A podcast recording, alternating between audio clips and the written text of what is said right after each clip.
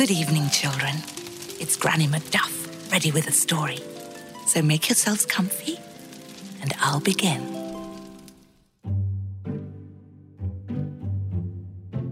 Once upon a time, there lived a princess called Amelia. Her father was king of Proximily. It was a beautiful land with many inhabitants. There was only one problem.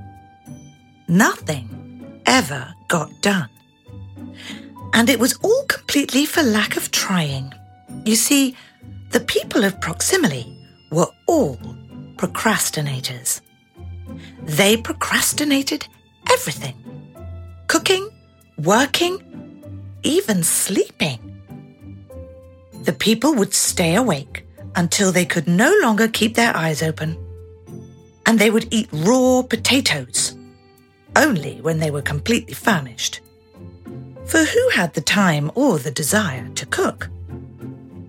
The motto of the kingdom was Don't do today what you can put off till tomorrow. And so, this is how it had been for centuries. Every day the same. Amelia was no different. She was born into being a procrastinator. Tomorrow, tomorrow, tomorrow. But there was something different about her.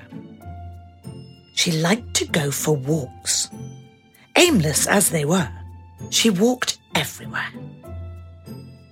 She would pass by the barns and peek in at her horse, but tell herself she'd visit him tomorrow. She would walk through the fields of flowers, but tell herself that tomorrow would be a better day to pick some. She would pass by the river with the clearest of water and tell herself tomorrow would be better for a swim. And this is the way it went on. Amelia grew tall and began to realize that she really knew nothing because she did nothing. But such things were not talked about. It wasn't a law, but it was what was expected. One day, Amelia saw her teacher, Professor Potofsky, on a walk. When they crossed paths, she asked him, Why do we put everything off instead of taking action? We do not talk of such things, Princess, he replied. But why? Surely, if anyone knows it is you, Professor, she pressed on. When one seeks to do but never does, they cannot fail. For if we do, it is possible to succeed, but likely we will fail. And who wants that?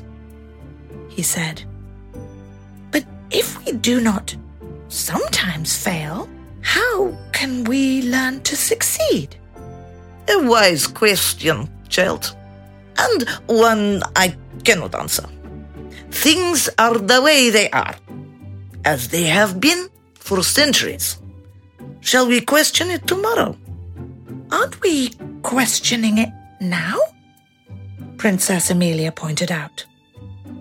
Hmm? Not I replied the professor. He stomped off. Amelia realized that she had just done something, and she liked it.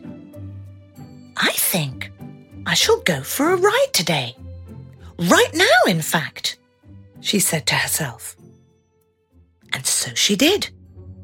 She tacked up her horse and went for a ride. The stable boys couldn't believe it. They tried to get her to go tomorrow, but she would not have it. It was now or never. Then, after her ride, she went to the palace kitchen. She took a pot, hung it over the fire, and threw in whatever she could find. Mostly vegetables, as those were the only things readily prepared. The cooks assured her they would do everything tomorrow. No, we shall do it now. Let us eat a real meal. It may not have much taste at first, but I will learn. Unless you'd like to help me, Amelia said. Tomorrow, Princess. We promise tomorrow, they replied. And so it went on this way for days and weeks. But Amelia forged ahead and on her own. She became a better cook. Even her father noticed. She picked flowers from the fields. She rode her horse every day and went swimming in the river. Finally, two others asked to join her. We'd like to ride too and pick flowers. And we're tired of always eating raw carrots and potatoes. Will you teach us to cook? They asked. Of course, Amelia replied. More and more people joined her. And things started to improve in the kingdom. People became happier. They socialized, friends were made, as well as foes. One of the townspeople opened a pub. Buildings were fixed, farms were set up, the school was filled. And Professor Potofsky was replaced. For all he did was procrastinate, and Amelia knew they needed someone who would teach. And not tomorrow, but now. This upset the professor, so he went to the king. Your Majesty, Princess Amelia has everything turned upside down. People are doing things. Manual labor, contests, making friends, reading, writing, cooking. He exclaimed. Princess Amelia, you say? asked the king. Yes, the professor replied. Well, I shall put a stop to it. Tomorrow, said the king. Tomorrow might be too late, your majesty. They could be doers by then. I beg you, order her to stop. The professor begged. If they are already, tomorrow is not too late. But I will speak to her, said the king. He went to the windows and looked out at the city. It was gleaming. People were moving about, talking, smiling, laughing. What is this? he thought. The king went to his daughter's chambers. She was eating supper. A meal fit for a princess. Roast chicken, fresh baked bread, carrots, potatoes crisped and layered with cheese. The king could not believe his eyes. His stomach rumbled. He hadn't seen a feast like this, ever. Hello, father. Would you like to join me? Perhaps tomorrow, he replied. His stomach rumbled again. You must stop this, Amelia. It is not our way. You must let it go until tomorrow. I'm sorry, but I cannot. And I don't think any of the people of Proximily will either. We've also learned to cook, to clean, to build, to ride, to live.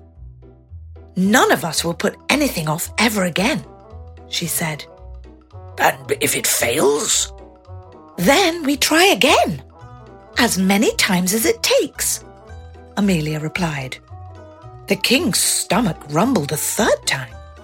Well, then uh, I suppose we shall do something about all this tomorrow, he said.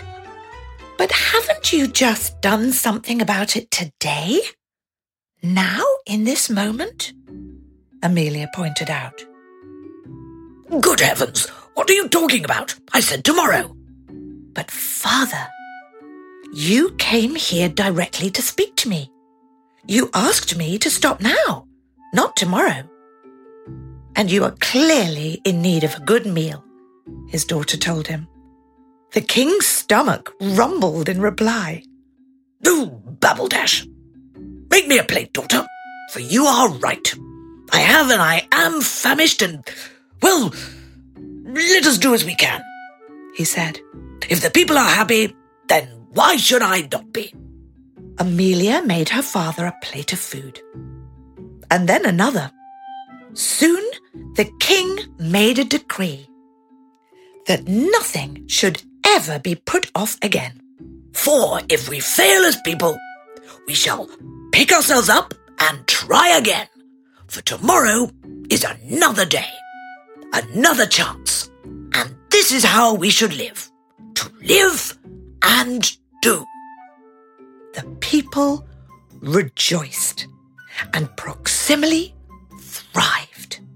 Well, all except for one, that is.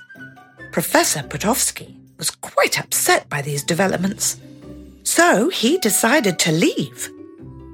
Or so he thought, because he never really did leave. He just told himself he would leave tomorrow, every day. But even the most stubborn must give in sometime. And on the day Professor Potofsky gave in and did something in the moment, it was crowned a holiday. A new day, a new year, a fresh beginning. The end.